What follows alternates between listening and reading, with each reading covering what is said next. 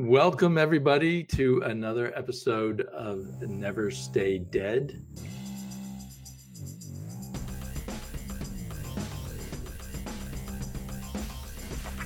We are back. I am Damien, and I'm here with my old buddy Matt. Hi, Matt. Hello. And today uh, we're discussing my pick, which was five issues of The Tomb of Dracula, kind of the old 70s Tomb of Dracula by Marv Wolfman Gene Colan and their inker uh, Tom Palmer, who I consider important to the look of the book too. Um, and I, it's it's it's legendarily a famous Marvel '70s horror series, and it's the longest running one. It went for 70 issues, and okay. we just randomly picked some issues. So I picked to start with issue 24 and end with issue 28. Um, there aren't story arcs per se, but the last three issues of that have kind of a story that begins and ends. Um, so anyway, uh, thank you, Matt, for being putting up with another Bronze Age comic. I know that can be dicey. Well, this was this was a very interesting uh, chunk to be pulling on. So yeah, I think when I was flipping through my omnibus, it looked interesting when I saw what looked like a variety of stories and characters. In fact, before I um, before I try to um, sum up some of the storylines, I, I, was immediately struck by the variety of characters and the variety of ethnicities, and um, it's not an all male cast by far. Um, so I thought that was very interesting because I hadn't thought about that before. People think in the 70s Marvel comics would be all white. Yeah, no, I noticed that. I mean, uh, just in our brief little bit here, I mean, we see a number of black characters, we see Muslim characters. Uh, we get a pretty good breadth. I mean, a lot of the main characters are right. still white, but and and for three issues, the main character is very Jewish like he goes he's a yeshiva student or whatever they call him. Yeah and he wears a yarmulke and that's like a major part of his identity which again is not something you even see today in comics very much. Yeah no it was actually really interesting to see the like push of diversity and whatnot which isn't how anyone was thinking of it thinking of it right now. Right. It was doubly weird to me because this is the tomb of dracula the comic i was ex- not expecting to have diversity at all and i wouldn't have even you know batted an eye. Right and I think it was just, I mean, I just assume it was not like Marv Wolfman saying we need more diversity in our horror comics. I think it was just his way of making an interesting comic by having a diverse cast of characters involved. Well, and as you kind of pointed to already, the diversity in a lot of ways comes down to kind of religious or cultural aspects that play off the Dracula and vampire mythos that we're used to right by right. bending around with these characters existing in a larger world uh, he's really building out the mythos and making it more interesting for that and i thought that was one of the more interesting components even if i couldn't quite dial in on everything right yeah i think over you know again see the thing is other than these four issues and an issue of blade i mean the the issue the first issue of dracula 10 the first issue of Dracula where Blade shows up, number 10, which mm-hmm. I also read recently. I haven't read any of these in 30 or more years. So it's it's all kind of a blur of a positive blur in my memory. Um, but uh, but I think that that he always was constantly trying to expand the character, expand the cast, and have different times. I, I remember distinctly later he adds an extremely nerdy character, which was also something you didn't normally see in a comic book in the 70s. Uh, I, and I think, if I remember correctly, the extremely nerdy character wrote romance novels for a living. But so there's just all kinds of weird quirks and stuff. Yeah, no. Um, th- there was a lot of interesting things in here. One thing that threw me though is we're looking at issues like you said 24 through 28. And I think every issue at one point references issue number 1. Oh, really? Yeah, you're probably right. And so um I'm coming into this cold. I've never read Tomb of Dracula. It's a weird kind of cold though, because I mean, I know about vampires, I know about Dracula, I know about Van Helsing, right? Uh, but I don't know it in the context of Marvel and this story especially. And right. so, whereas not every issue builds forward the exact same momentum, it seems like there's been tracks that we kind of have been curving around and building up to. And there's a big event that happens, it seems, in issue 23. And then apparently, yes. This is like taking everything that had been building up to that point and now bringing everything together. And I hadn't read anything that came before, so I'm trying to make heads or tails of this whole thing. And so, right, it's kind of a tapestry with all these threads. So I guess ideally, maybe I should have said, let's start with Dracula number one. My memory was that this comic didn't get very good for the first six or seven issues, mm-hmm. um, even though everything builds on issue one, where this um, uh, descendant of Dracula, Frank Drake, and some friends go to the castle, to Dracula's castle in Transylvania, and accidentally bring him back to life by finding his body in the um, in the tomb and pulling pulling the uh, the stake out of the skeleton, and he comes back to life, and that sets things into motion. And so for a while, that character Frank Drake is our central character, and then other people start joining him, these other vampire hunters. And maybe you know this about the lore because I know there's some other vampires, but Dracula's basically impossible to kill. And like you're saying, they ba- like he's right. basically being held at bay. He's not even killed with the stake in his heart. That's not. That's only true for Dracula, right?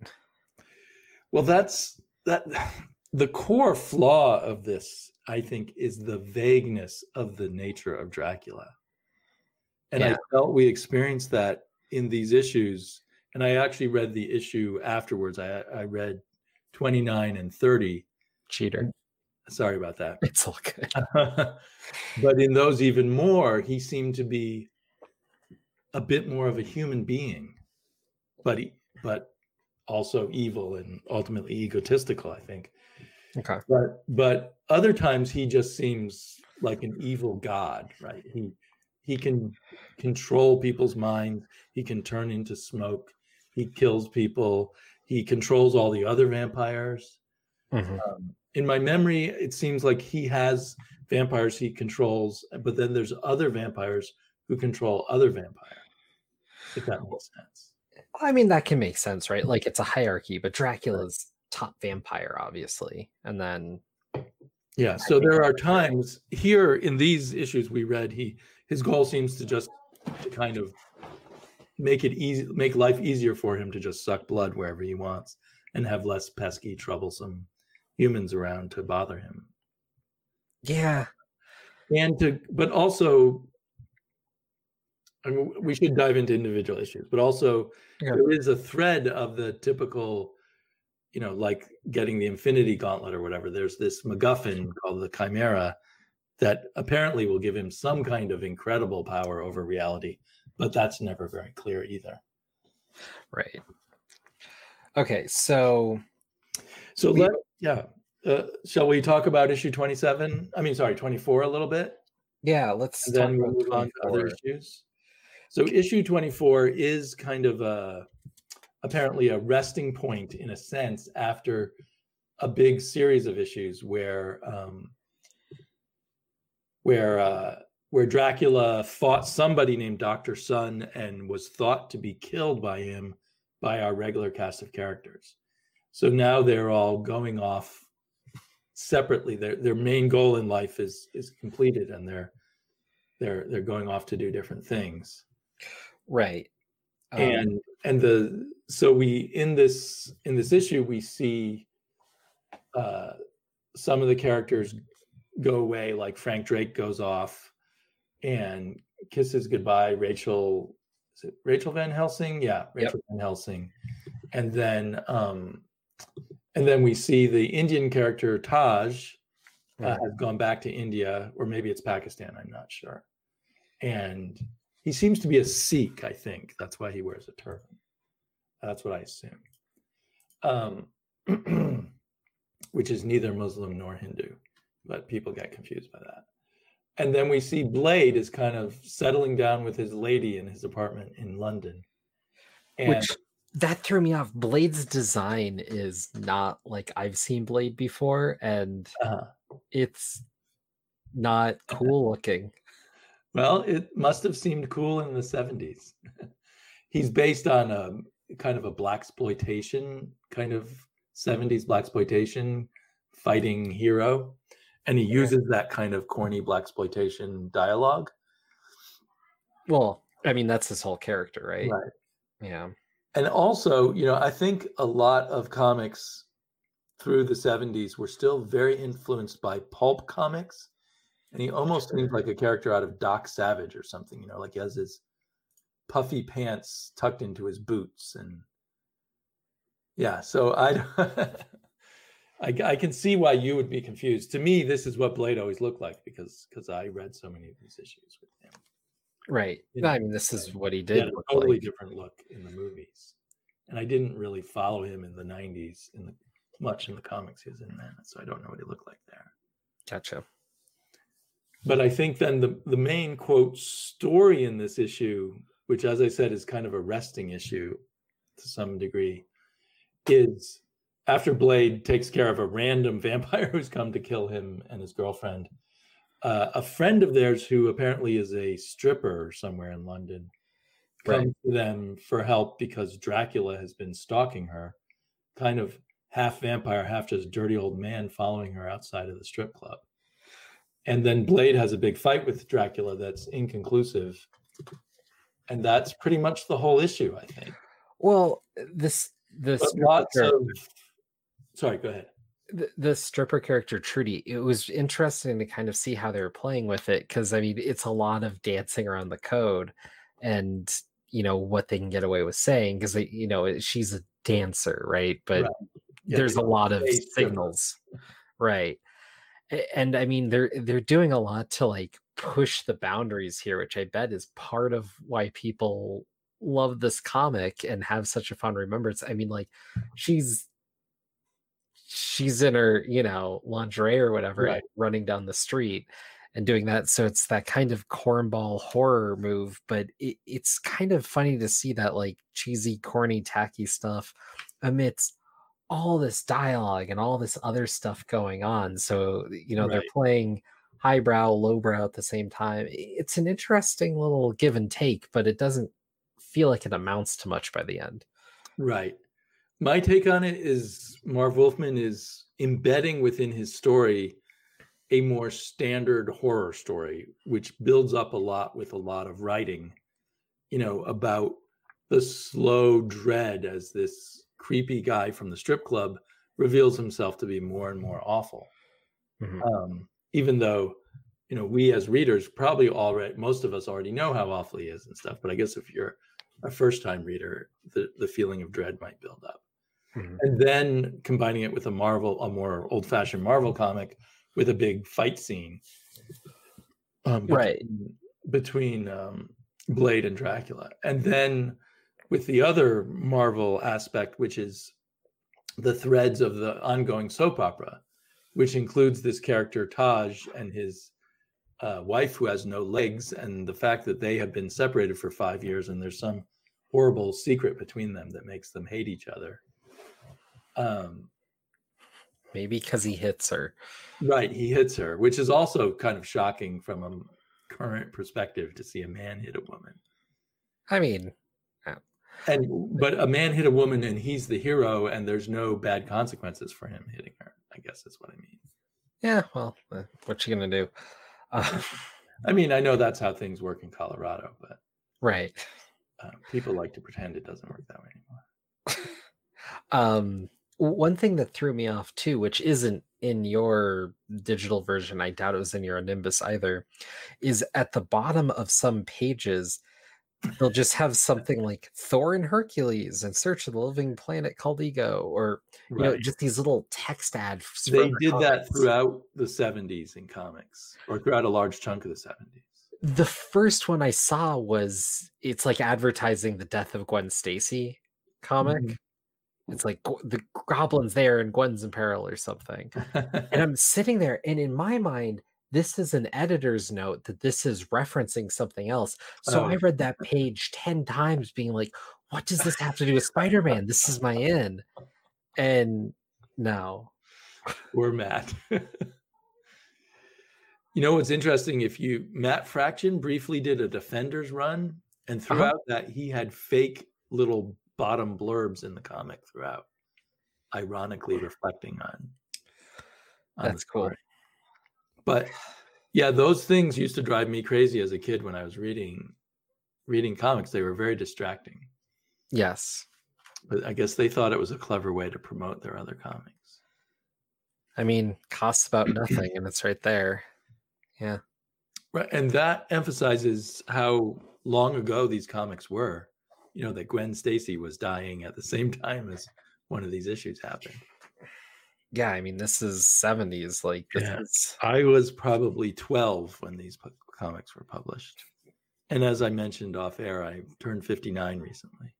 Congratulations. But uh, uh, no, there's no congratulations needed. it just happens to you. You don't I mean, achieve it. you're young for one more year. I know. And then I'm a senior citizen, right? and everyone will treat me with deference. Don't they already? Only on YouTube Oh, okay. and Twitter, of course. Mm. Um,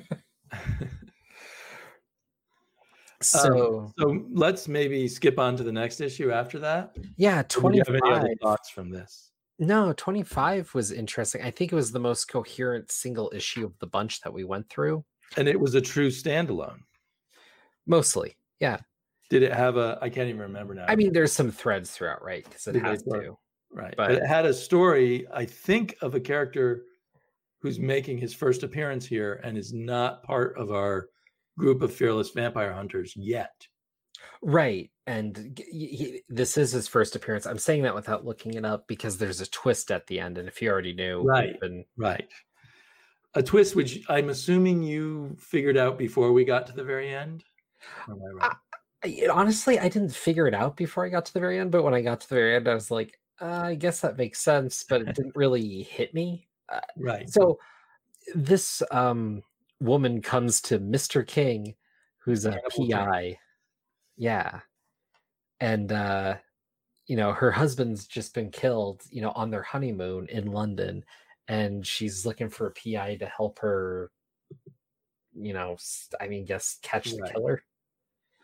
But and he is he is narrating the story in classic film noir style right, caption boxes. which makes this a fun kind of like Ed Brubaker, Sean Phillips kind of comic almost. Almost, yeah. Um, but I mean, here we have it. Here's the PI who's the white guy, but then it's this black couple who is married, and um, her husband was this accountant, and Dracula comes and kills her, Kills uh, him or kills him. I should say. yes on their uh, wedding night, I think. I thought it was their honeymoon. Or right? honeymoon. Yeah, I You're mean, right, it's their honeymoon. yeah, I still thought, oh, this is more classic horror movie things where you get killed on your honeymoon or your wedding. right. and they are African. Well, they are African characters or African British characters, I guess. But there's they're African American. their race, and they don't speak like they're from a blaxploitation movie, unlike Blade, which I found interesting since I thought, well, maybe Marv Wolfman thought all black people talked that way, but I guess it's just Blade. Well, and that work. I mean, Blade's an action hero, right? Like that Right, works. right. But he then, comes out of that world. yeah, these are just everyday folk. Um, but Right. yeah, except this guy took a job curating Dracula's funds, which led him to know where certain things were. So Dracula had to kill him. Right. He was an accountant who knew too much of Dracula's business. It's like Dracula, get get your. But he decided order. not to kill his wife. Or no, he was going to kill her, but then some witnesses showed up, so he runs away, which is kind of typical for all these stories. The the things that foil Dracula sometimes seem a little weak given how powerful he's generally shown to be. Right. but anyway, uh, people show up, and that causes him to run away. And now she uh, wants Hannibal King to solve her solve her husband's murder, right? Right. Um, so you know they go through the rigmarole. I guess. I mean, I, just because I don't want to dive through a lot of the details of the issue. Um, he goes. He he. I forget when he says he's he. Sh- there's a flashback where he's witnessed vampires at work, and so he suspects that this has to do with vampires. And right. there's the whole scene where he goes to a bar and asks questions, and people don't want to answer him, and someone tries to beat him up, and that leads to more clues. So yeah, it's very much in the tradition that Ed Brubaker and Sean Phillips work in in Criminal. Mm and there's definitely a similarity between uh, Gene Colan's artwork and Sean Phillips' artwork. I think that's fair. I mean, the coloring is way different. Well, yeah, guy, I mean, but... this is coloring done back when they only had 64 colors to work with. Slackers, uh, indeed. But uh, here, I mean, not too far from where you are, I believe. Um, we end up at the docks and. Uh,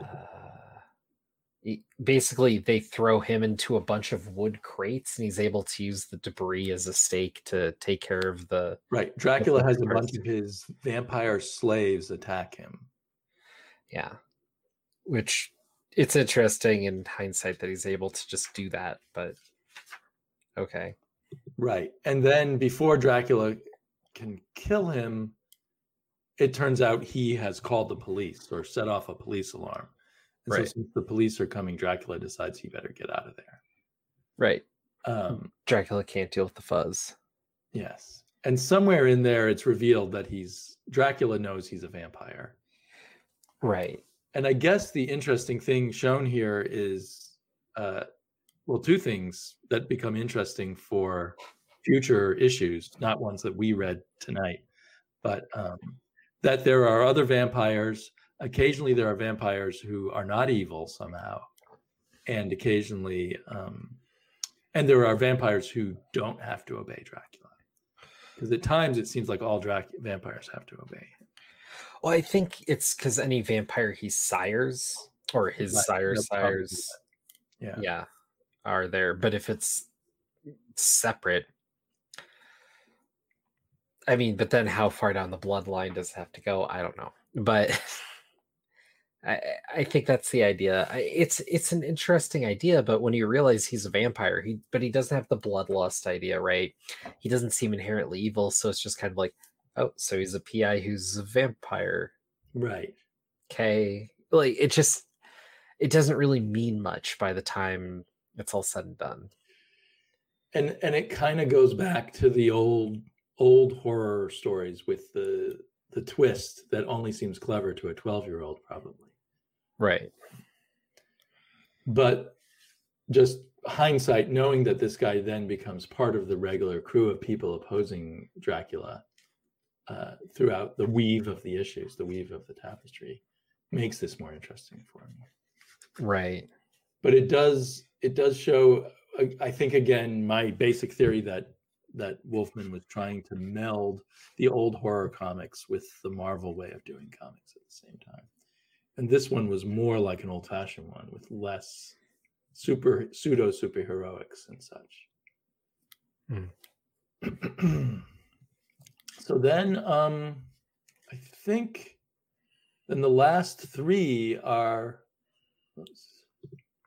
this uh, story about the chimera, which I mm-hmm. believe is a real Greek myth, but in this case, it's a statue that was created you know, before Conan existed and King Kull by some wizard, and has been uh, separated into three pieces. And if you could put all three pieces back together, some horrible, powerful magic could be uh, brought to life. And and it centers around uh, this religious Jewish young man's adventures after his father, who's collected the pieces of the chimera, gets killed, and different parties some of whom we never learn who they are, are chasing after trying to put steal the different pieces of the chimera from each other, including Dracula, and some of his henchmen, including his lover, who he sent out to go sleep with this young Jewish boy to help get and romance him to have help get the uh, piece of the chimera from him. Yeah. So that's my really quick summary of it.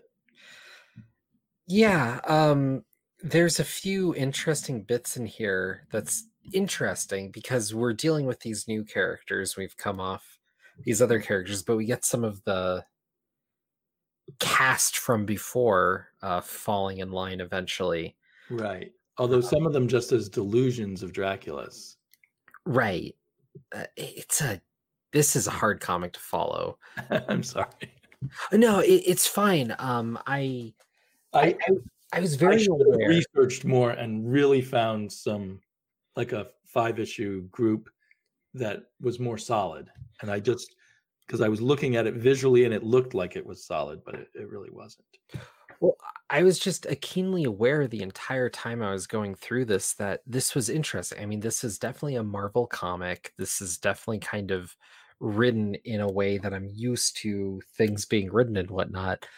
But it was so hard for me to access so much because I didn't know any of the characters. I didn't kind of know the setup or the lay of the land. And so it was a lot harder for me to grasp onto things and whatnot. It was mm-hmm. very it, it was weird reading a Marvel comic that was harder to access, and it kind of took me back to where I'm so used to things, but imagining picking up a Spider-Man comic and trying to make heads or tails of a number of things with so much that I know so innately, it, it, it's good to kind of get that in your system every now and again. Right. Although you know, because recently we read some early uh, Claremont X Men that wasn't too much later than this. Mm-hmm. But he does much he works much harder to make every issue accessible. Well marv wolfman didn't do as much in terms of the tagging characters and giving their backstory quickly on things. I wouldn't even hand that to claremont especially at that point in the run though because i mean he's essentially reestablishing or introducing characters. So you know he's really only had a handful in whereas here we're you know well we're 20 half so, yeah. So, or maybe close to, you know, 25, 25, 30 issues. In. Yeah. We're almost three decades, you know, yeah. or three years in, not three decades, three years in into a run um, with this contiguous story. So I don't know. It, it was just interesting to go through. Um, the only thing that really stood out to me in this uh, issue was the cliffhanger. So I don't want to just jump to that if you had anything else. Um, you know the three issues are kind of a blur to me i found what struck me is this uh character what was her name uh was it jessica something who uh because she kind of evolves into the central who befriends the guy david who's the the jewish i presume like a 20 year old jewish college student age guy um and becomes kind of his lover to get but she's actually working for Dracula. But she loves Dracula, and mm-hmm. Dracula may or may not kind of love her. Um, but it was her characterization was very weird. yeah. Um, whereas this comic does a lot of good stuff for you know reach and ideas.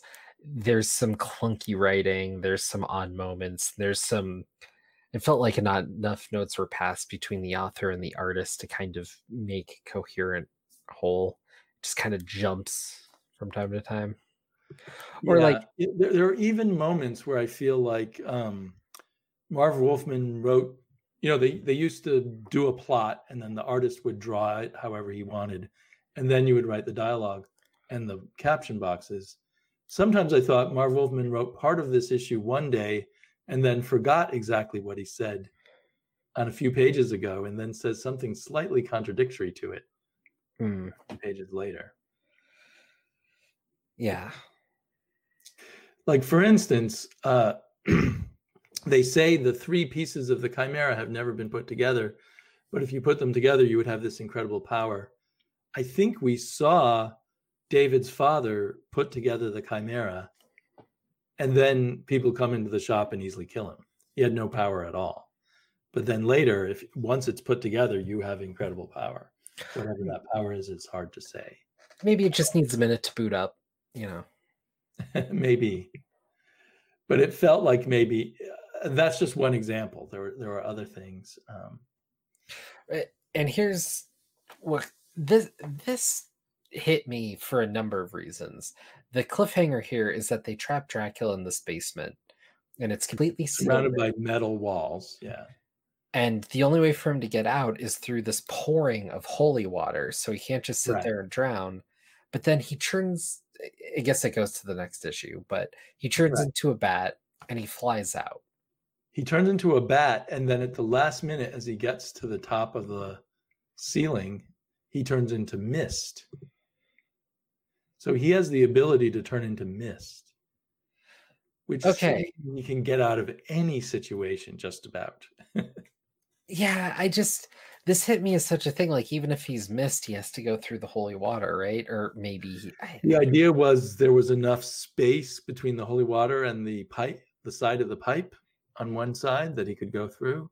But then why do you need to turn into bad in the first? place? I don't know. And he comes out and he's yeah. screaming and in pain. So right. So he suppose I think the idea is as mist, he mostly was able to get past the holy water safely, but he brushed against it here or there and it caused him burning pain.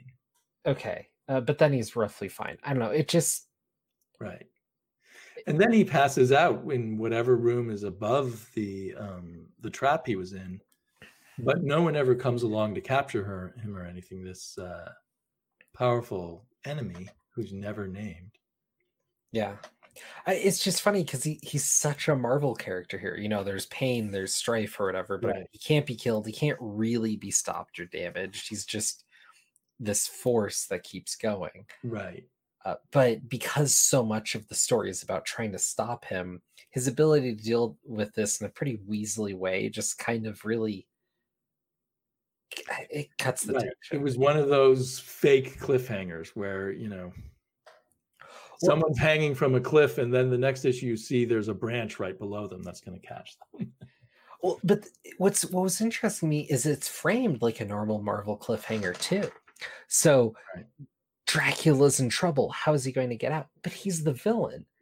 But it's right. kind of interesting that's inversion of the normal marvel thing where he's basically the hero and then all these people are trying to get him and uh but he he's the solo star. And so it was just this weird way and this continues through these few issues where it's written around the idea that you're worried about the progress of dracula and whatnot but you should be rooting for him to be stopped. And so it just it really jerked my ability to be like why why would i care if like i hope dracula gets stopped i care but like i don't right. like him. I, I want him to get dead. So Right. I mean, at the end of that issue of um, of this issue with the holy water coming in, I'm like, oh, cool, Dracula's going to be offed by holy water, not thinking, oh, that means there'll be no more comics about him. right. So it's it's this weird dichotomy of you're rooting for Dracula to die, but of course the fun would end if Dracula does die. Mm-hmm.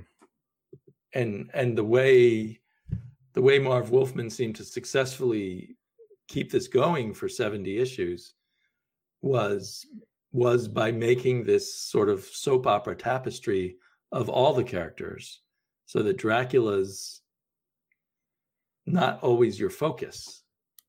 Right. And and you can sometimes uh, root against Dracula and occasionally Dracula has some human feelings and then you feel a little bit for him. But then it goes away again when he's when he needs to be just the devil. He is just the devil. Yeah. So, and ultimately, I don't know which issue it happens in, but ultimately, Dracula and our um, Jewish hero and our and the girl who loves Dracula, but maybe now loves the hero who she was sent to seduce, mm-hmm. are all captured by this mysterious other villain. Um, I think maybe it's Dr. Sun, but I don't even remember who Dr. Sun is. But I want to think that maybe Dr. Sun was an Oriental Asian villain and that we saw Asian soldiers working for him. Okay. or for whoever it was. Anyway, they all get captured. Oh, and stop here. You want me to stop you? Oh, it was fun having uh, him use the Star of David to fight against Dracula. Is that why you? Well, For those that. listening on audio, I'm flipping through digital versions on screen of these issues. But what really got me there is this is really big for the mythos idea. Um, and he speaks directly to it. Like it's a symbol of faith, so it will hurt him, Right. but it's not going to hurt him as much as a cross. But it's this idea that, like, oh, any symbol of faith can repel Mhm. vampires. And I there's a lot of play with that in, you know, vampire mythology or whatever. But I just thought this was a really constructive way to work around the idea that there are these monsters and that they're not going to just be repelled by a single religion it actually really does a lot to bring things together and it's it's not a small touch like this is a big deal to the comic i believe so i just thought that moment Yeah, I mean, philosophically, I think that comes up several times just in these issues where he's he's kind of against hope, against faith, against anything but uh, pure selfish avarice of a sort. Not avarice in terms of money, but avarice in terms of uh, appeasing your most base instincts. here here And yes, as we drink beer, we we agree with you, Dracula. Although I don't think he drinks beer. Are you drinking beer? No. i'm drinking uh honey whiskey Oh, you're you're you drink the hard stuff. Um yeah, I thought that was a cool scene. It again, I'm always bothered by sometimes Dracula can be stopped more easily than other times. Why Right. can't he just continuously fight off Dracula? well sometimes dracula he gets totally tired. defeat Dracula with by just continually pressing that that uh, um, Star of David in his face. Um, but then he semi beats him, and then some people with guns come along and capture them all. right And why can't Dracula, when faced with the Star of David, just turn into mist and get out of the way? I don't know. Maybe, maybe when you press that sign of faith into him, his power to shape change, amongst other things, goes away, along with his strength. maybe So our other unnamed bad guy captures them all and is able to put together the the entirety of the chimera. As we're flipping through the digital pages here, I'm skipping over parts that are just part of Taj's story, which um, inch along a little bit in this issue. You know, him making up with his wife and stuff, and the revelation that his son is a vampire. which that was creepy Yeah, I mean, I want more of that story, and we will eventually get it if we keep reading all 70 issues. But, Mhm.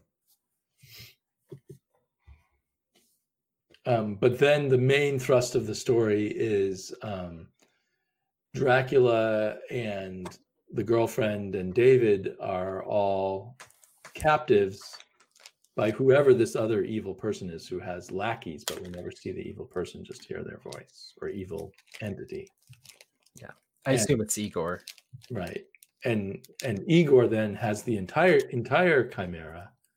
And while Dracula used just the tail of the chimera to call flames down from the sky, whoever this is uses the chimera to give people delusions of I guess their greatest fears and things like that. Mhm. And to manipulate their minds. So that happens to David and then it happens to um what is her name? Is it Jessica? that sounds right Um, it happens to Jessica, and and then it happens to Dracula. Each of them is given their own greatest fear, but Dracula breaks through the illusion eventually, and um, and then the bad guy flees, remaining invisible. Uh, be- as Dracula breaks through the wall, he's gone, and all that's left are his Asian-looking soldiers who argue amongst themselves whether it's worth fighting against Dracula now that their master is gone. yeah probably not and then Dracula uses his power. I don't think it comes from the chimera, but maybe to cause someone to. I think he just uses his own hypnotic powers to cause one of the evil women henchmen to kill herself rather than kill Jessica. and then Dracula grabs hold of the chimera and is kind of stroking it, and you know he says, "Oh, her name is Sheila. I'm sorry." It's time to leave now, Sheila. Come, together we shall prepare for my incoming victory and she just grabs the chimera out of his hand. She's just a normal woman, grabs the chimera out of his hands and smashes it against the wall, and that's the end of it. Which I thought was strange. Like, is, is it so easy to grab something away from Dracula? I guess you could say he wasn't expecting her to do it because she's his girlfriend. Yeah. But and then Sheila and David leave Dracula defeated because Sheila has turned against him he doesn't try to do anything to them. Um, well, he's tuckered out again. He's kind of heartbroken. There is kind of references throughout here that his powers have been fading, and that's why he wants the chimera. Although it never seemed like his powers were actually fading. Hmm. Yeah. So overall,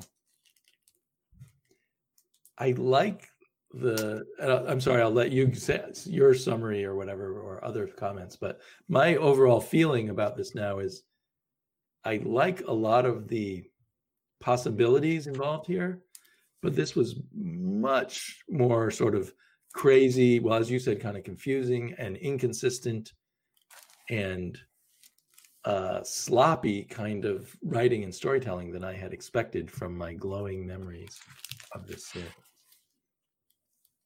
I think that happens with a lot of our favorites that we return to sometimes. But I mean, as much as th- there are some details that get lost or hard to chew through, because I mean, this is a wordy comic. Uh, I, thought there's a lot of interesting elements. It, it's interesting because they layer in so much but it's nothing that particularly compels me to want to read more because this just isn't my wheelhouse at the end of the day. Right. And I think I will read more. And as I said, I skipped ahead and read the next two issues. And they were a bit tighter, especially, I can't remember if it's the very next issue or the issue afterwards, where Dracula can't enjoy drinking blood of any other woman because he misses Sheila so much. and he's just dying to kill her to get his revenge and then um, and then David goes and tries to kill Dracula, but makes the classic mistake of waiting till till sundown to go into his castle to try to kill him. So uh, Dracula kind of toys with him and then follows him home to the apartment of that he and Sheila have been living in, and um, and she stupidly invites him in. Apparently, did not know about that uh, protection against him. You know, if you uh, one of the common vampire things, which is true in this comic, is a vampire can't come into your home unless you invite them. Mm-hmm. Um, she invites him in, and then he, I think he alternately threatens to kill her and asks her. He says, "Well, you can just come back with me, and we'll go back to the way we were." And she throws herself out the window and kills herself, and he is defeated that way. And that was a very tight issue and in that one, Dracula seemed like a monster with some humanity. Um, but it's also twisted by his selfish evilness that he doesn't understand how how love and things like that really work. It's a good blend, and what was interesting going through with all the stuff we've talked about so far is just remembering that like even Marvel comics used to have more of a diverse plate that you could go pick up. Right. There's nothing like this anymore. Certainly not even for Marvel. And it's kind of cooler to think of comics to be a bit more diverse, even if it's not your thing, knowing that the stuff that you like is a bit right. more special for being different from something like this. Well, and so you know that comes my down downerness on the Bronze Age Marvel and its sloppiness is countered by the fact that they were willing they were letting writers do kind of what they wanted Mm-hmm. Um, all the writers from back then say, you know, I can't work with the way the comics industry works now because the editors control everything. Back then, they said, you know, you gave them an idea of how you wanted to do Dracula, and then they just let you do what you want and give you your leash, let you off the leash for a while and, and see how it does. Um, and that that was true also with Chris Claremont. I've heard him in interviews say, you know, that's why the the X Men succeeded for him because they let him do what he what his creative impulses told him to do.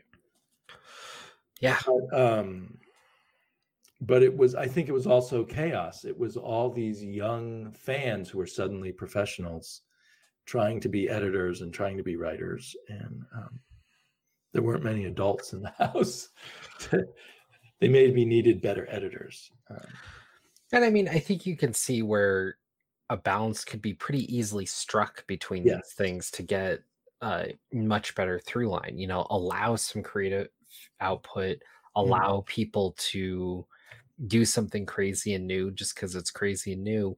But then issue by issue, you want to rein it in a bit to be like, okay, these pages are, don't go anywhere, or like these panels are in conflict with each other. You need to tighten this up.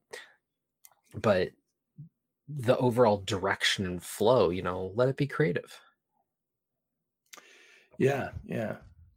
And um I don't know. I, I may also find if I keep plowing through this that that it does start to shape up to something closer to the wonderful comic that I have in my memory. Uh, you're far from the only person to have a lot of fond memories of this series. So yeah, no, it's a kind of a cliche of Bronze Age readers that Dracula was one of the best comics. Yeah, I think we just hit this part where um, the story needed some quiet time and it didn't quite fully take it but mm-hmm. it sounded like they kind of moved through one phase they're moving to the next and he maybe didn't quite know where to go yet and so it was this weird trunk but like that single issue we had that was tight and that was a lot more fun um, right um, and then the chimera might have been a weaker point but i mean that was three issues and then we just finished it and then right yeah and maybe if we'd read some of the issues before about Sheila, we would have understood her motivation better. Right. Um, or maybe the motivation would have been a mess. um, one thing give it the better was that I noticed as I was doing going through the omnibus, they have slipped in here all the um, giant size Draculas. Remember we talked about how the giant size X Men was part of a series of giant size comics they were doing for a while right quarterly and so the quarterly giant size uh, draculas were written by chris claremont so it'll be interesting to read those and see how his approach to all of this went. Now he probably had to write in such a way that he didn't interfere with the continuity of of the regular series i assume. Although maybe so kind of like annuals. Kind of but four times a year. So um well yeah but i mean like that idea of like you know it's taking the rough idea of the status quo but then telling the standalone oh, story. oh, right right. Yeah you're exactly right. That's kind of how it had to be. Um, um, and i know there was i forget who it technically belongs to but there was a giant sized spider-man and dracula issue where they're both on this uh you know cruiser boat and right. Dracula's causing some mischief, and uh, Spider Man's trying to deal with what's going on, and it's actually some thugs that are causing some problem, and so Dracula deals with some of them, and Spider Man deals with some of them, but they never actually meet or interact. It's a interesting little dance that they do in that comic. One thing that did not disappoint my memory is uh, the Gene Colan Tom Palmer art. Oh yeah, um, it just it's pretty i mean it does a little bit resemble uh um, phillips's art right now sean phillips's art right now but it it's pretty unique art even for the bronze age i think at least to me it seems that way and well, it, it it just takes it's kind of sloppy in ways but it also takes a lot of risks um, compared to you know drawing like john buscema or jack kirby or something like that. well, yeah, I think it's a lot more about the expressions of the characters um, than big flashy action because this I mean, despite some of the stuff we talked about, a lot of this is talking heads and drama and whatnot. So you really need to sell the emotion of the scene more than you need to sell the action of it. Yeah, and it's a lot about um, atmosphere. Yeah. And um, Mm. anyway, I really enjoyed the art a lot. And to to s- tell you how strong my memories of this was, in my uh, two of my more expensive art pieces that I bought, original art pieces, are pages from um, Tomb of Dracula. Much later issues. I think the later issues are more a little more affordable when it comes to the original art. Well, part of me slightly disappointed you don't want to read more, but I'm not really surprised. um, it is Maybe not in your wheelhouse. I've, I've never heard you talk about liking uh, horror and soap opera mixed together. I've just never been a big horror fan. Though I mean, I- I'll be honest, like I, I wouldn't be opposed to coming back to this at some point. I think a big block for me right now is I just um got a huge block of comics of my own to get through. And Right. so I'm kind of my headspace is elsewhere. Well, we are, I mean, we each have our own um, siren calls in comics that make it a little hard to switch to each other's reading habits. Right. I am, I've been currently been reading uh, Prince Valiant, which I assume would be lousy for us to do a podcast about, but that's what I've been enjoying. Yeah, Prince Valiant is a I I It's tried reading enough. Kind of back in the meaty thing that we could discuss, and not at least not the two of us. Maybe I could discuss it on my own at some point on my Oh, YouTube channel. but it would be mostly about the art, I think. Well, yeah. So I recently um, bought the initial run of X Force, um, the first real volume of Wolverine. I don't know if it's technically volume two because there's that four issue mini with Claremont. right. I think it may technically be volume two, but yeah, it's the first real ongoing. Um, Right, which is 189 issues, which I got most of in a go. Um, I'm missing a couple issues, though none of the big ones, and a few annuals, but um, that's there. But what I'm currently reading is another partial recent acquisition, which is going through the New Mutants run, which was where I wanted us to steer our next episode and do. and Is this the New. Mutants written by? Is it Louise Simonson? This is Claremont. Claremont. Okay. I Simonson comes on eventually, but that's not till later. And then it's Nikeza. Oh, Or Okay. I did So- not pronounce that right. Which part are we reading? We're going to read together some for ne- the next episode of Never Say Dead. Yeah, we're gonna do the Demon Bear saga, which is one of the highlights, and what that movie that's supposed to come out is going to be based on. But it's, it's supposed to be a pretty good, tight uh th- three issues, which I Is thought it- would be good. called the Dingleberry episode? Demon Bear. Demon Bear. Okay. So this is part of the Chris Claremont era. Yeah. Okay. So it's really early New Mutants, but I thought it'd be fun to do something based on Claremont when he was in his throw, but it was in a different space. Also, I'm just going through New Mutants, so I thought it would be a fun.